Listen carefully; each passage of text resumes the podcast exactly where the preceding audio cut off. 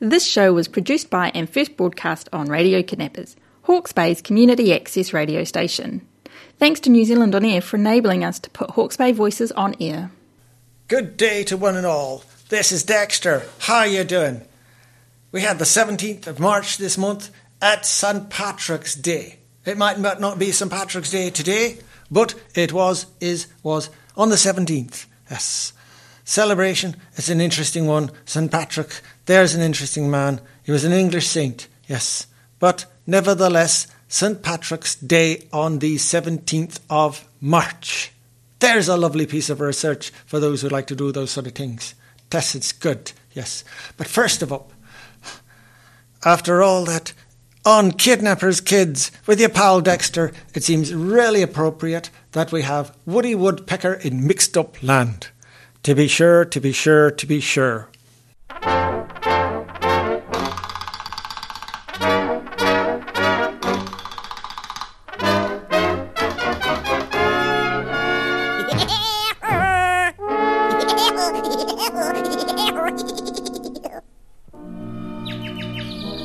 Well, it's spring again, and all the birds are returning from the south. And there's one bird in particular we're waiting for, and here he is now that little mischievous red-headed screwball, Woody Woodpecker. Boy, am I glad to be back to the tall timber. These trees sure look good after nothing but palm trees all winter long. Boy, oh boy. Trees, trees, trees, I'm nutsy cuckoo about them. Trees, trees, trees, I simply can't do without them. I peck on the big ones, I peck on the small. The thin ones, the fat ones, I peck on them all. I peck them in summer and winter and fall, cause I'm just crazy about trees. Say, I wonder what that funny looking black funnel shaped cloud is. It's spinning like a top. I'll fly over and take a look at it. Uh oh, that spinning cloud is a tornado, and little Woody is flying right into it.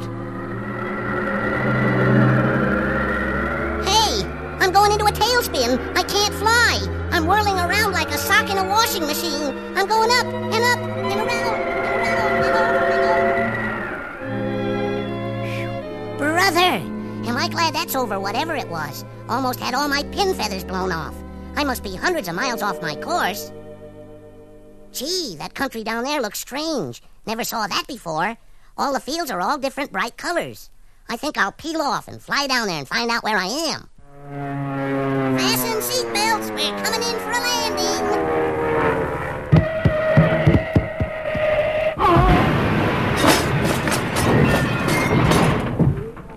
Hmm, that reminds me. I better get my brakes relined.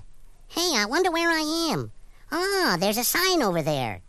Welcome to Mixed Up Land. Mixed Up Land? I'll say it is. Gosh, there's a house over there with a front door in the roof. And the steps to the front door go up an apple tree. And the apple tree has bananas growing on it. Gee, one of the bananas dropped on that cow's head. barks like a dog.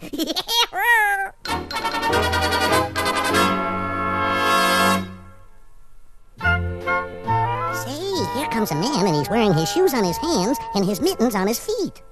Hello, hello, hello there, Peckerwood bird. I'm the crazy mixed up mayor of this crazy mixed up land. I think I'll take my shoes off and shake you by the hand. Say, you are mixed up, wearing shoes on your hands and mittens on your feet. Say, Mr. Mayor, how did you mixed up people in mixed up land ever get so mixed up? Oh, it isn't easy. Uh, you have to go to mixed up school for that. Uh, come on, I'll take you there and you can see how it's done.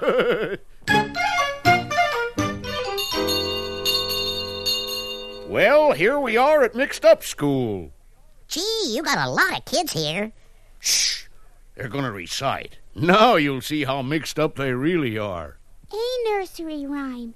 Mary had a little goat to fetch a pail of water, and when the pie was open, Jack and Jill came tumbling down. Gosh, that's about as mixed up as you can get. Yes, she's about one of our best students. Shh, here's another bright one. Humpty Dumpty sat on a wall, eating his curds and whey. He stuck in his thumb and pulled out a plum, and the cow jumped over the moon. Well, Mayor, you've certainly got a great bunch of mixed up kids here. Oh, thank you. And now we must leave, or we'll be late for the celebration in your honor at the City Hall. Come along. For he's a fellow good jolly, for he's a fellow good jolly, for he's a fellow good jolly, Pecky the Peckerwood bird. Sing for our guest our national mixed up land song. We're the mixed up people of mixed up land. We don't know short from long. We always stand up on our heads when we sing this mixed up song. We have supper in the morning and breakfast every night. We tip our hats to dogs and cats, and when we're wrong, we're right. Gee, that was swell, fellas, but I really must be going. Going? Gosh, I'm getting as mixed up as you guys. I don't even know how I got here, much less how I'm going to get home. Now, don't worry your little peckerwood head about it. There's a balloon outside that'll take you anywhere you want to go. Come on. Hey, that's a swell balloon. I'll climb right into the basket. Hey, what are you doing? You're letting all the gas out of the balloon. A balloon can't go up without gas in it. In mixed up land it can. Gosh, that's ridiculous. A balloon can't. Hey, it is going up and up. I'm on my way home. Well, I learned one thing in mixed up land. What seemed topsy turvy to me was turvy topsy to them.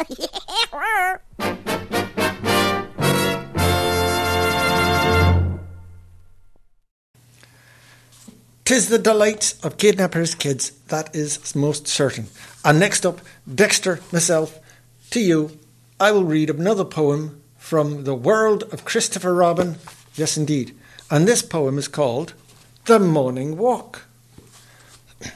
Are you sitting comfortably? Yes, indeed you are. Very good. Thank you. When Anne and I go out for a walk, we hold each other's hand and talk of things we mean to do when Anne and I are forty-two. And when we've thought about a thing like bowling hoops or bicycling or falling down on Anne's balloon, we do it in the afternoon. And my goodness, that was it. Yes, that was a very nice little short poem. Thank you very much. And up next on Kidnappers Kidz, there's another story, and then the further adventures of Happy the Caterpillar. But this story up next is The Snow Goose.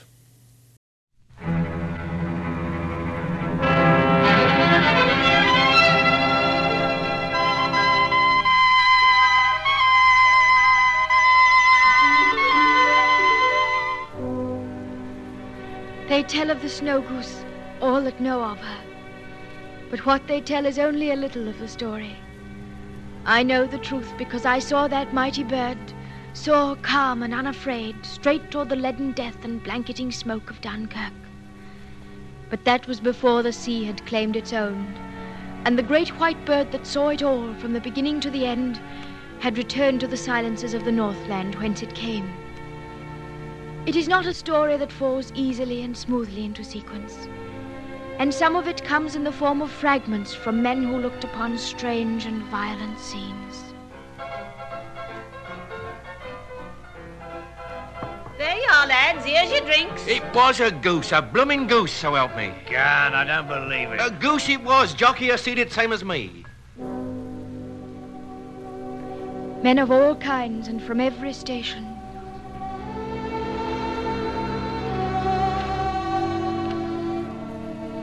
Run across that queer sort of legend about a wild goose? It was all up and down the beaches. You know how those things spring up? A wild goose? No, but I saw a tame one. A strange experience. Under the circumstances, a dash queer thing to see. Odd that you should mention a goose. I suppose some people might say it was a legend. Legend? No, gentlemen, it wasn't a legend. It wasn't really just a goose either. Have you ever seen a snow goose? Have you ever looked up into the deepest blue of the heavens with your eyes straining to penetrate distance itself? Have you ever seen suddenly a black speck coming toward you? A speck that in the space of seconds is transformed into a black and white pinioned dream? A rush of white wings, black tipped, a thrust forward head, a strong, graceful body like a great white sail in full flight. I have seen that gentleman. I have known a snow goose well.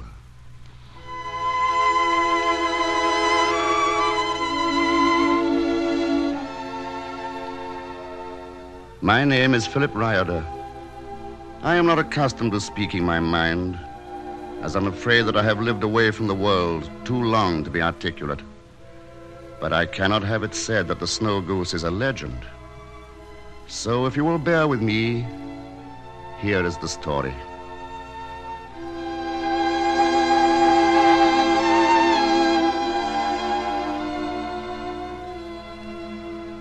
By my own choice, I left the world of human society in the late spring of 1930. There were reasons for this choice of mine. Among them, the strange, misshapen body which God had given me. For I must have been a frightening apparition indeed. I bought an old abandoned lighthouse at the mouth of the Aelder and the acres of marshland and salting which surrounded it. I wanted only to be left to my painting and to have as little contact with the world as possible. I was drawn to my lighthouse not only because of its isolation, but because of the hundreds of species of birds which migrated there every spring. One November afternoon, three years after I had come to the Great Marsh, I stood in my enclosure feeding the birds.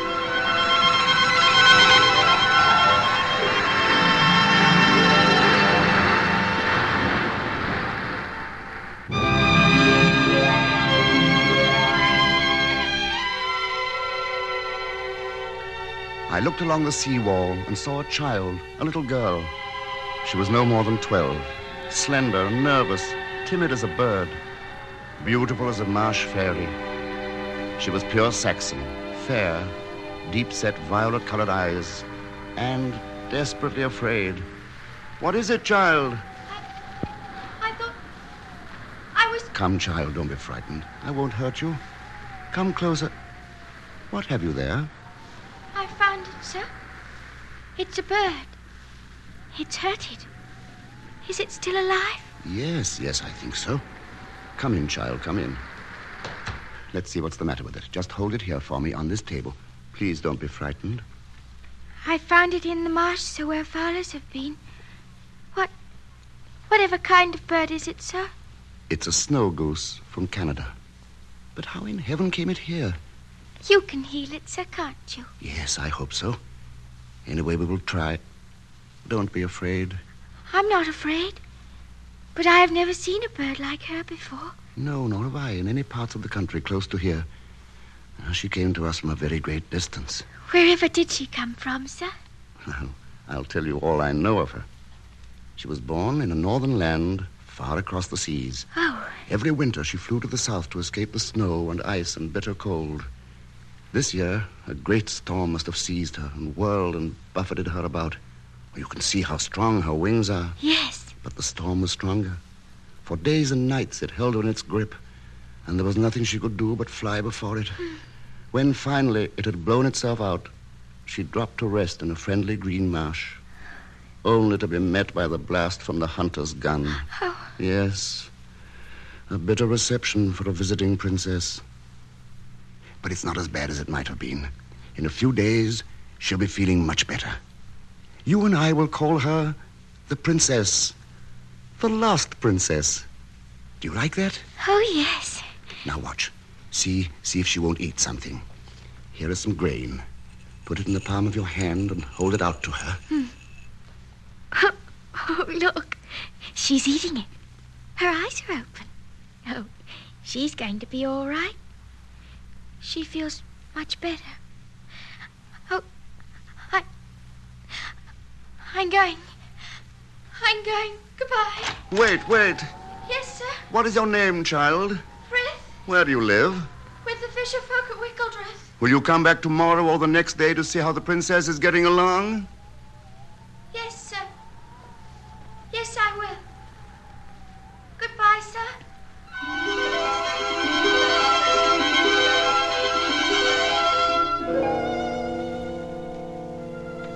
As she spoke, I thought of the wild water birds caught motionless in that split second of alarm before they take flight.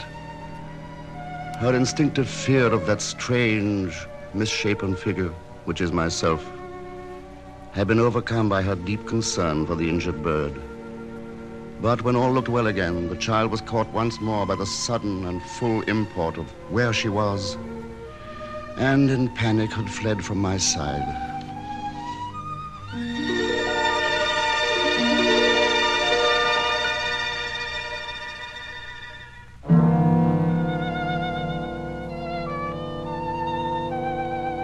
princess wasn't badly hurt, and by midwinter was limping about the enclosure with the wild pink-footed geese.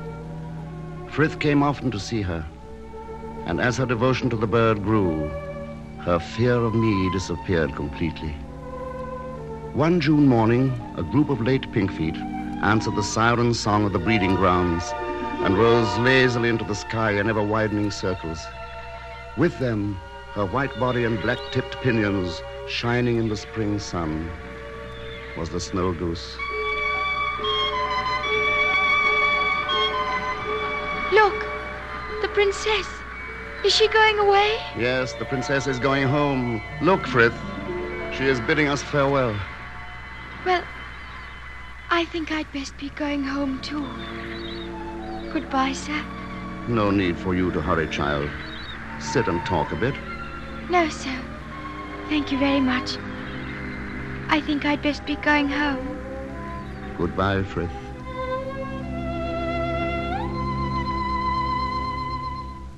I learned all over again the meaning of the word loneliness. That summer, from memory, I painted a picture of a slender child, her fair hair blown by a November storm, who bore in her arms a wounded white bird. In mid October, a miracle occurred. I was in my enclosure feeding the birds. A gray northeast wind was blowing, and the land was sighing beneath the incoming tide. Above the wind and sea, I heard a clear high note. I turned my eyes upward to the evening sky, barely in time to see a dream of black and white beauty come to earth in the pen, and come waddling forward importantly as though she had never been away. There was no mistaking her. It was the snow goose.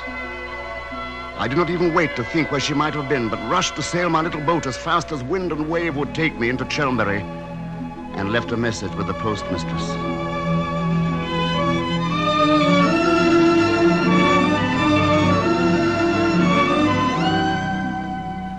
Good evening, Mr. Ryder. It's months since I've seen you. Yes, I have been away for some time. Would you mind delivering a message for me? Of course, I'll be glad to. Tell Frith, who lives with the fisher folk at Wickaeldroth, that the lost princess has returned. Tell who? What? You know the little girl, Frith. Of course. Just tell her that the lost princess has returned. She'll understand. Oh.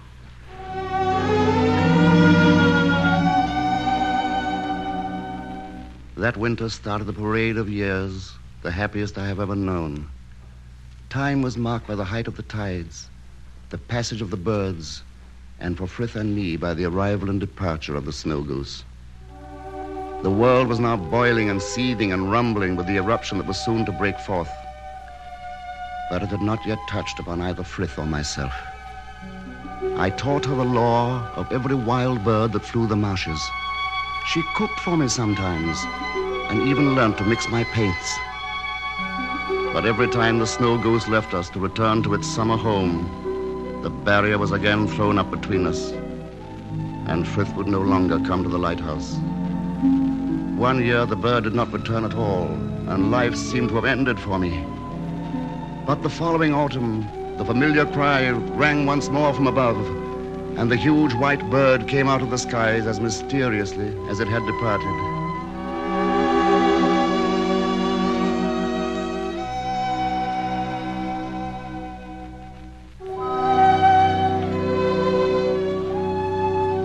It was more than a month, however, before Frith reappeared at the lighthouse. When I saw her, I realized with a shock that she was a child no longer. She had grown tall, slender, and hauntingly beautiful. As I looked at her, I felt the deep surge of my longing, my loneliness, and all the unspoken things that lay between us. We stood together in that spring of 1940. The world was on fire. The whine and roar of the bombers and the thudding explosions had frightened the birds. The first day of May, we watched the last of them rise from their sanctuary. Look, Philip. The princess is going with them. The call is strong, Frith. Almost impossible to resist. But somehow she doesn't seem as sure as usual. See how she's circling close to us. I wish she'd stay.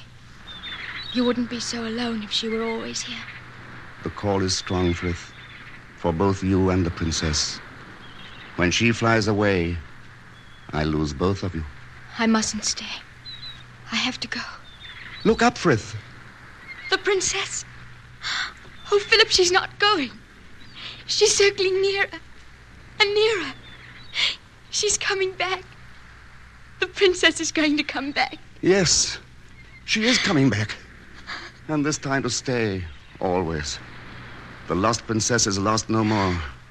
This is her home now, of her own free will. Of her own free will.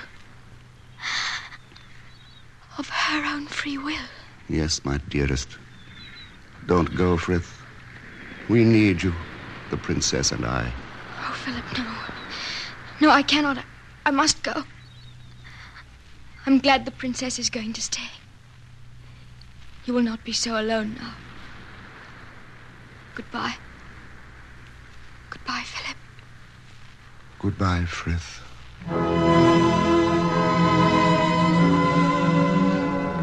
At first, I had been afraid of Philip Ryder because I had heard such strange tales before I ever saw him. I will never forget the day that I walked along the sea wall with the wounded snow goose in my arms and stopped frightened at sight of the dark figure that appeared at the door. I saw a man, a hunchback with his left arm crippled and thin and bent at the wrist like the claw of a bird. But when he spoke, his voice was deep and gentle. And my fears vanished when I found that he loved very greatly man and all nature. He did not know how to hate. His heart was filled with understanding. He had been driven into seclusion by his failure to find anywhere a return of the warmth that flowed from him. It was some months later when Philip and I sailed back to the lighthouse after getting supplies in town. It was amazing to watch him handle his fast 16 foot sailing boat with his strong right hand on the tiller and in a brisk wind the rope clenched between his teeth. As we disembarked, I noticed that Philip was strangely quiet. What is it, Philip? It's nothing, child. It's the war, isn't it? It's that you feel you cannot do anything. That you cannot serve with your fellow men fighting for a land that you love very deeply.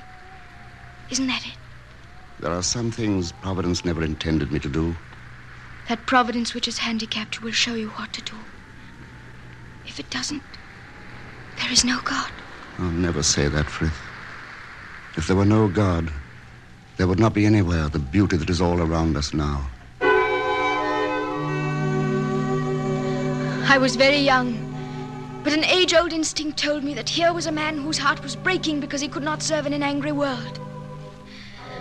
I left him sadly, and it was more than three weeks later before I returned to give him the news that was on every tongue of a British army trapped on the sands of Dunkirk, a hundred miles across the sea. A British army huddled helplessly awaiting certain destruction.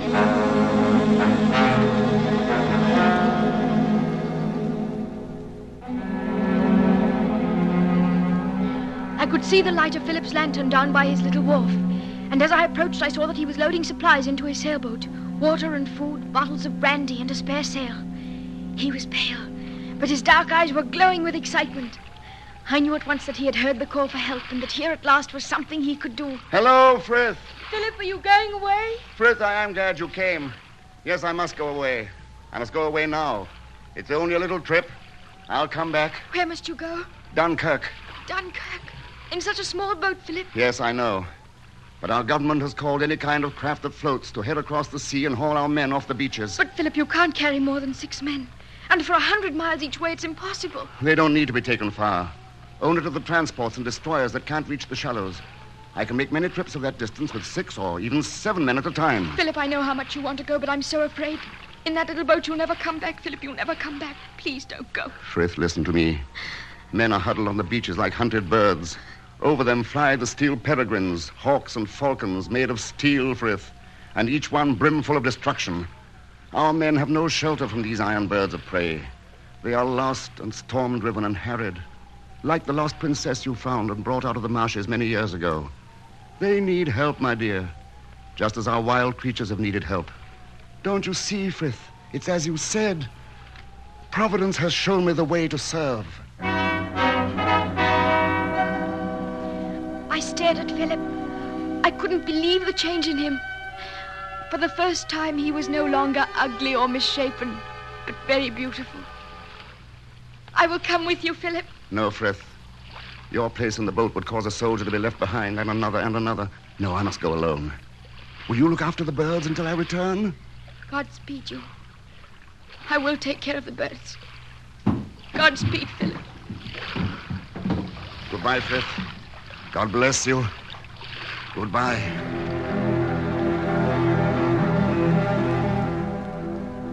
I stood on the seawall and watched the sail gliding down the swollen estuary.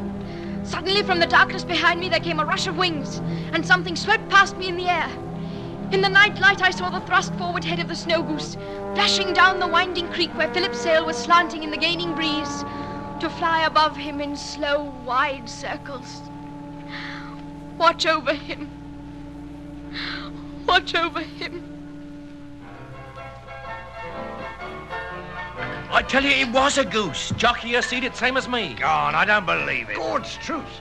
Oh, I'd never be sitting here drinking this glass of beer if it wasn't for that bird a- and him that was with it. Him? Who are you talking about? Tell him what happened, Alf. Well, it come flying down out of the muck and stink and smoke of Dunkirk that was overhead. It was white, with black on its wings, and it circles us like a bloomin' dive bomber.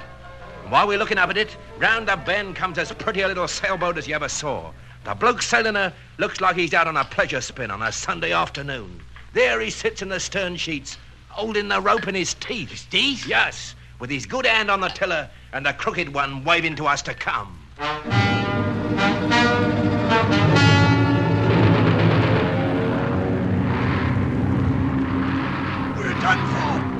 Angel of death come for us. And it's a ruddy goose come over from home with a message from Churchill, and how are we enjoying the bloomin' bathing? I can take seven at a time. Come along, you men. Listen to him there, a bloomin' angel of mercy. Don't talk, Rod. Come on, get on your feet and let's go. All right, lads. Now, one at a time. Here, over the side. That's better. We thought it was the angel of death herself when we saw that goose. What's she doing here? Oh, that's the princess. She lives with me. She sticks to you like she'd known you for a lifetime. She very nearly has. She was lost once. She knows how it feels.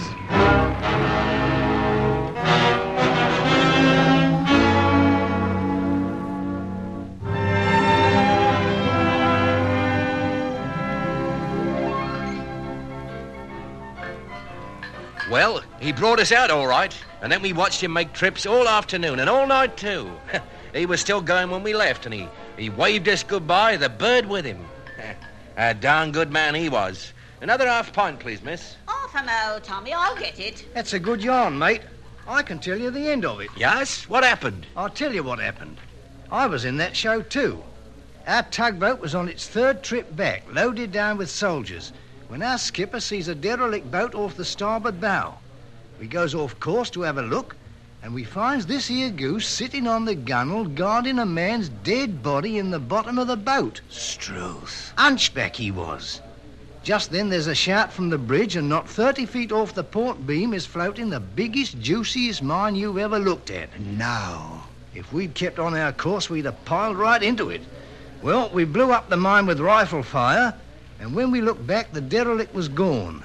The explosion knocked her off, and the chap with her. But that bird, well, it got up, circled three times like a plane saluting, and took off. Queer it was.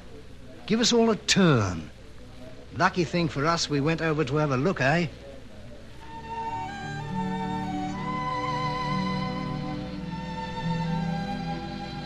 Yes, lads.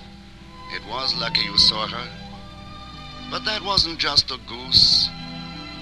That was the snow goose, flying straight to the lighthouse, to Frith, standing on the seawall, waiting, waiting.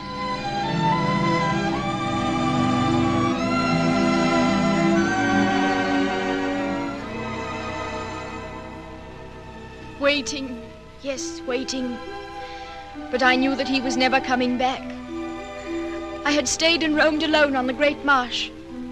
I had found the picture that Philip had painted of me when I was still a child, with an injured bird in my arms.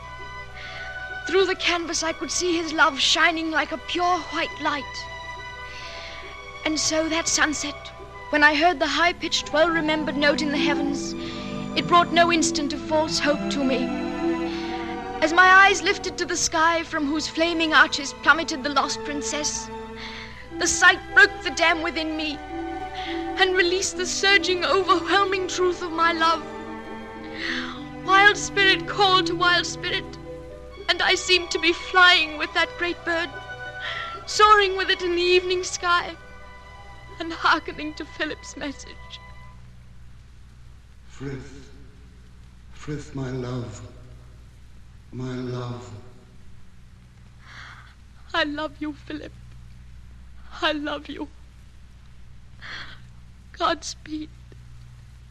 Goodbye, Philip. Godspeed. Remember, Frith, as the snow goose needed help, so all the world needs help. It was you who gave me faith until Providence showed me the way to serve. Keep faith, my darling. Keep faith forever. Goodbye, my Frith. Goodbye.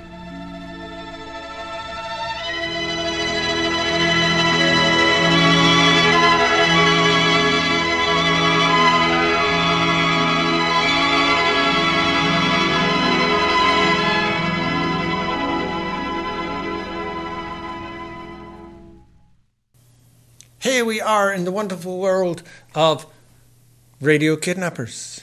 On ra- this, Kidnappers Kidz on Radio Kidnappers. The voice of Hawke's Bay.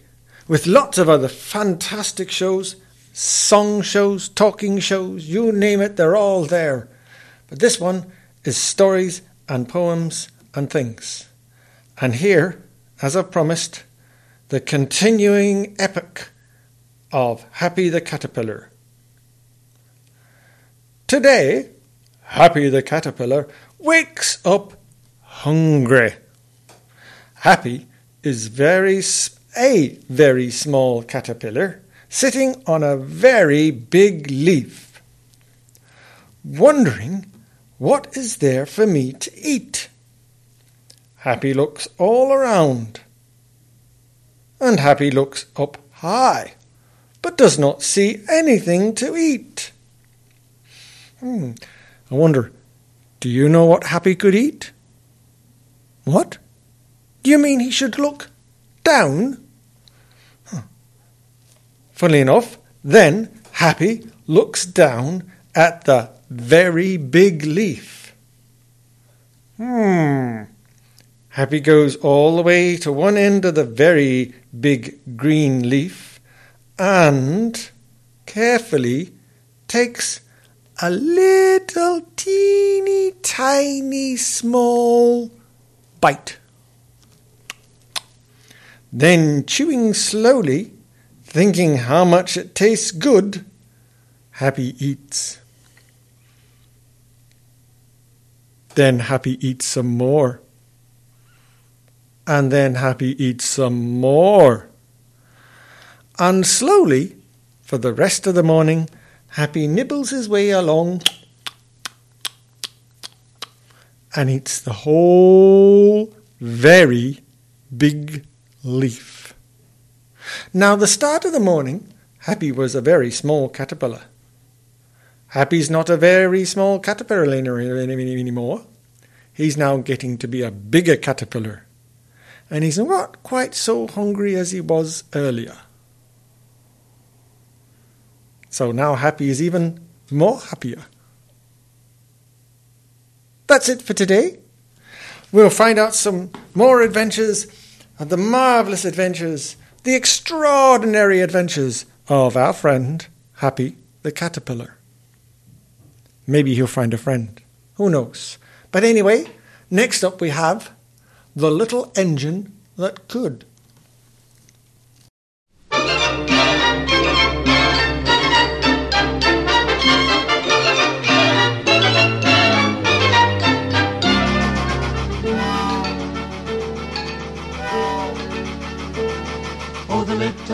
Engine's chugging with a circus train in tow. The circus has to get to town, so hear that engine go. He's gotta get there, he's gotta get there, he's gotta get there today. He's gotta get there, he's gotta get there, there can be no delay. The people all are waiting to see the greatest show. He's gotta get there, he's gotta get there, so hear his whistle blow. So hear his whistle blow.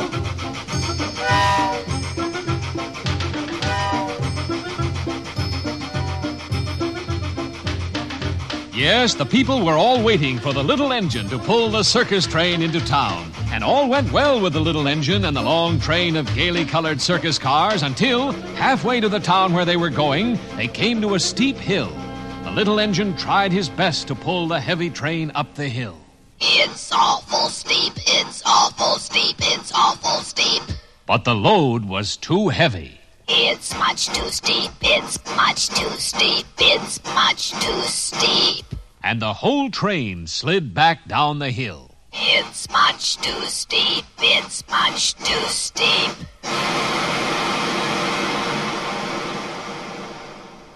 The little engine knew that he must have help, so he unhooked himself from the train and went back down the track alone. I must have help, I must have help, I must have help, I must have help, I must have help.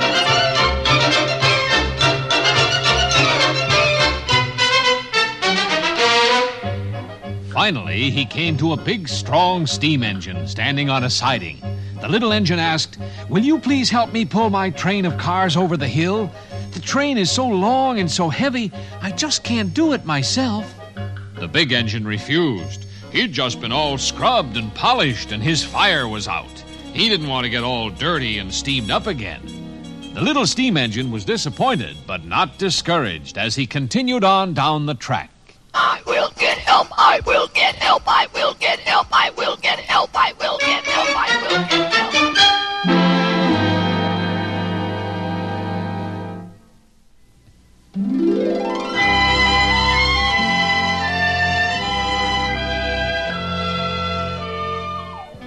Soon he came to a second big steam engine, standing on a siding, puffing and blowing out steam.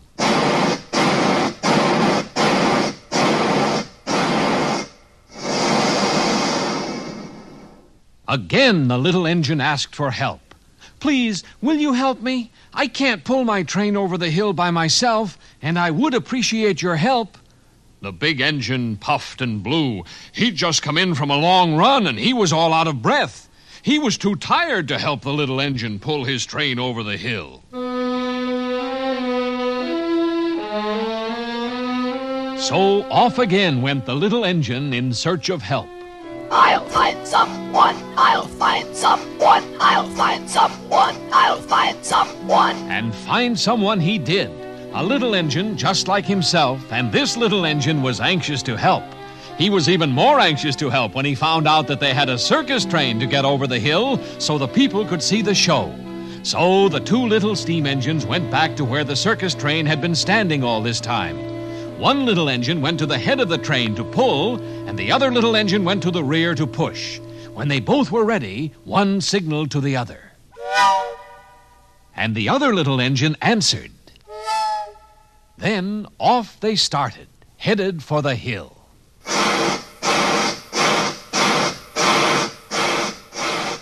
Slowly, the train of cars started to move. Then faster.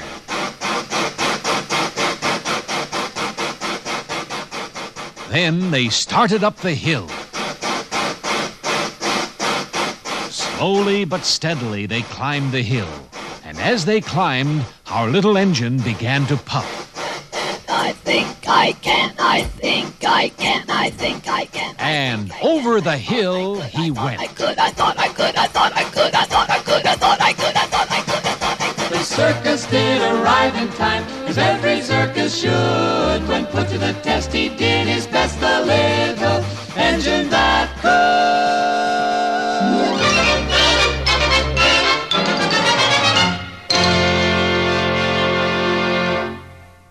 Always be ready to give fun new things a go. Yes, and the little engine that could, did. This is Dexter. This is Radio Kidnappers. Kidnappers, kids. Hope you're having a fantastic day out there today. The weather's been a bit funny lately. Funny wet, funny hot, funny sticky, funny weird. Not funny ha ha. Well, maybe a bit funny ha ha if you like running around in the rain. And so now we've got another story The Three Little Pigs.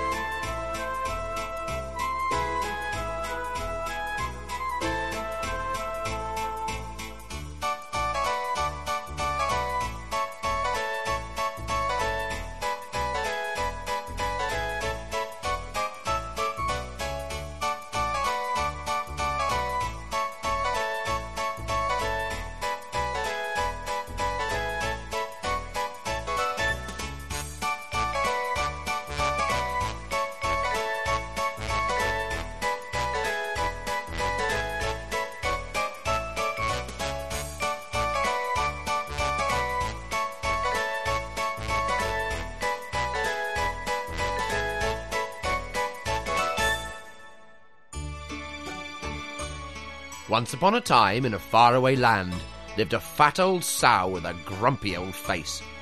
She had three little pigs who lived at home, who scruffled and ruffled and played in the mud. The fat old sow grew tired of their scruffling and ruffling. I don't know, she said. You never do anything for me. It's time you left. And sent the three little pigs on their way into the wide world to seek their fortunes. You've lived at home far too long, she said as she shooed them away from the garden gate. And the three little pigs set off sadly down the road, with their short curly tails between their legs. But soon they enjoyed the thought of their own freedom, their own homes. I'm going to build a house of straw, said the first little pig. And I'm going to build a house of sticks, said the second. Well, I'm going to build a house of bricks, said the third little pig. I don't want to be eaten by the big bad wolf. The first two little pigs laughed at him. Oh, the big bad wolf! There's no big bad wolf! And off they went to build their homes. But sure enough, a big bad wolf did come out of the forest. First little pig had just finished his house of straw with a lovely bracken window and a door of leaves. It was all warm and snuggly inside. But just as the little piggy sat down for his tea, a voice came from outside. Little pig, little pig, let me come in. It was the wolf outside.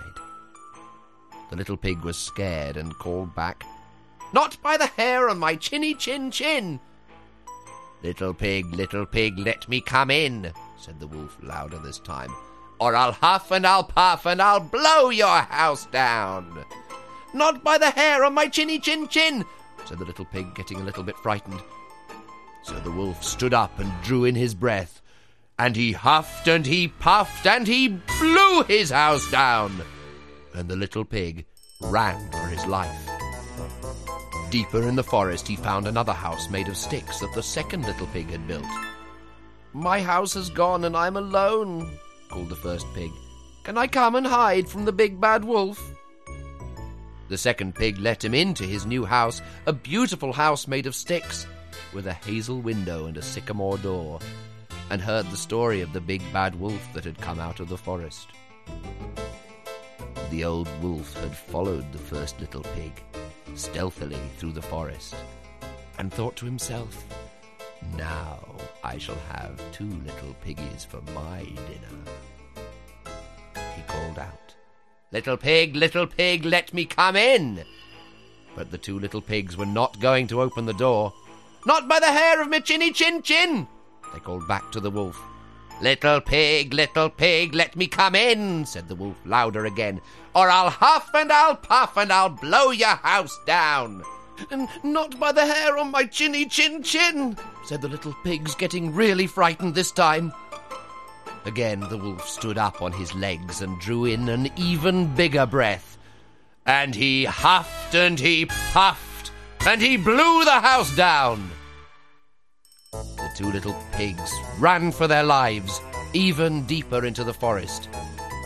There, hiding under some beautiful trees, was a little brick house with windows of stone and a door of oak, with a little chimney that puffed a little wisp of smoke. Our houses are gone, and we are alone, said the two little pigs. Can we come in and hide from the big bad wolf?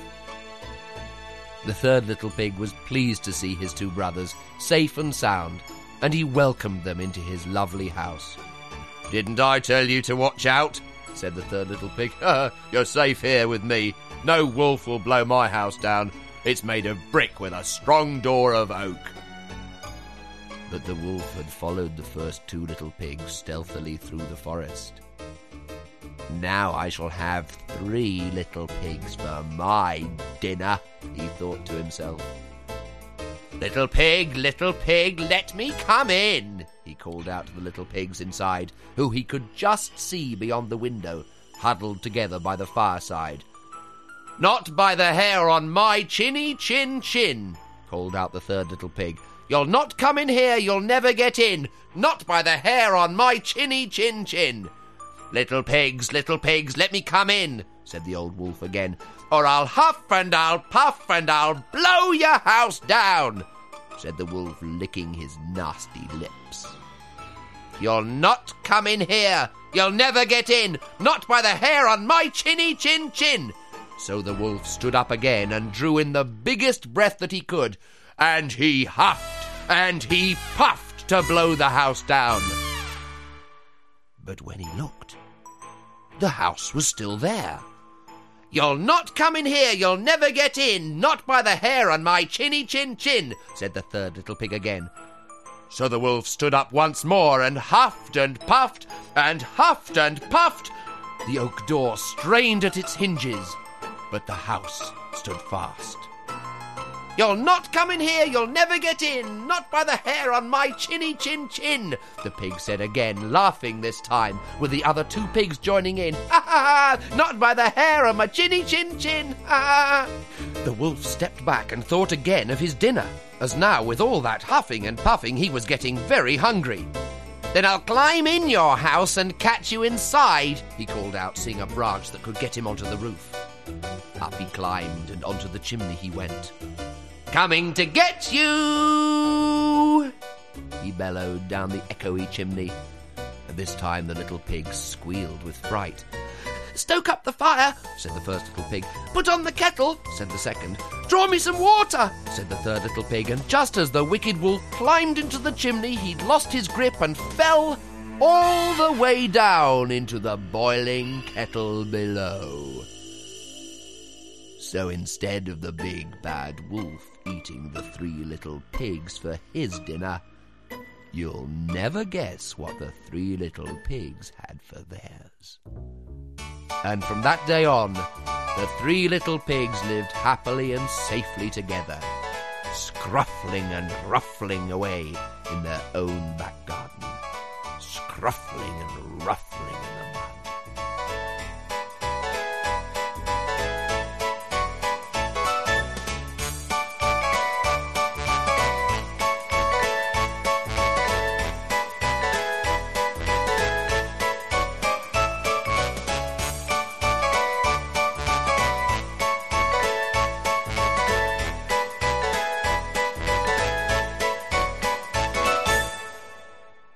Thank you so much to listening to, to Kidnappers Kidz today.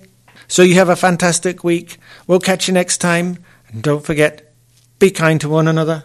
Ta-ra for now.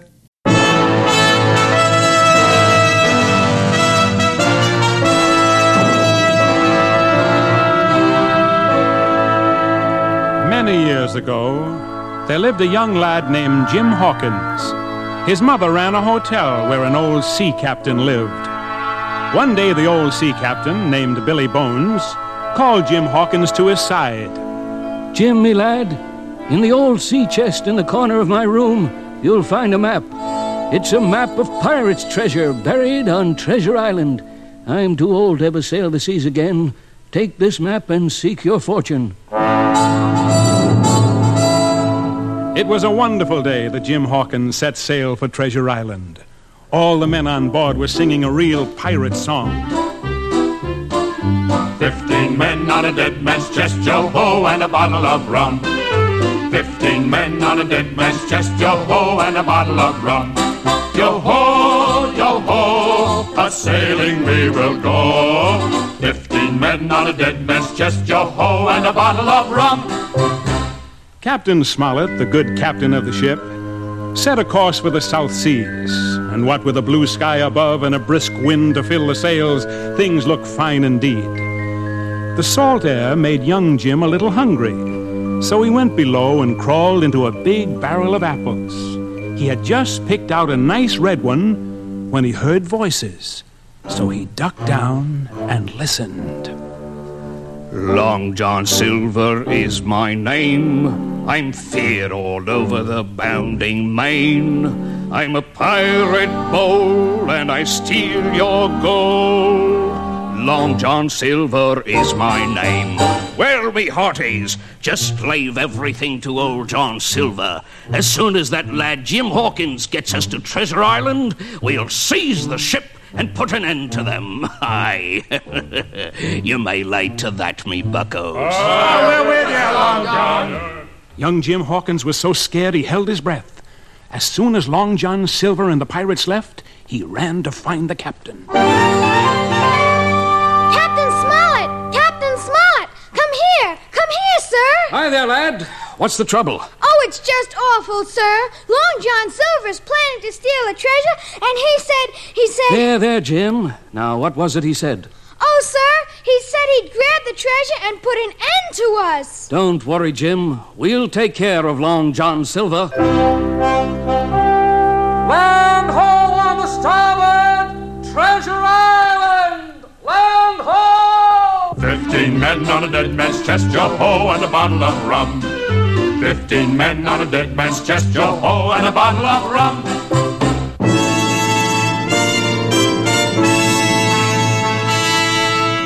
When the ship reached Treasure Island, Captain Smollett called together the loyal men who were not with the pirates, and they all went ashore in the ship's longboat.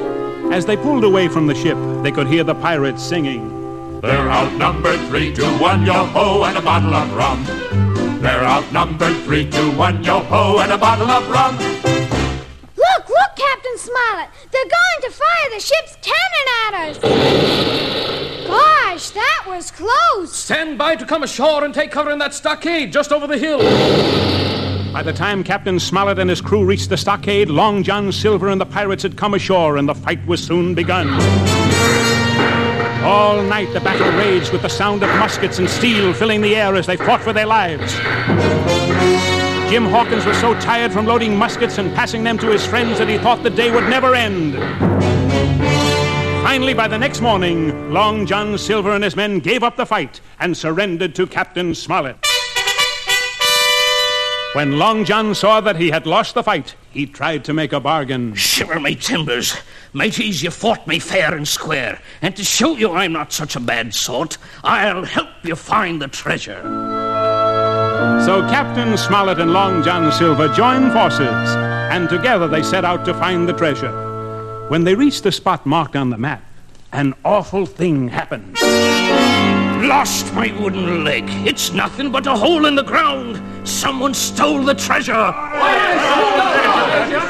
Jim Hawkins felt so bad he almost cried. As everyone was about to go back to the ship, they heard someone laughing.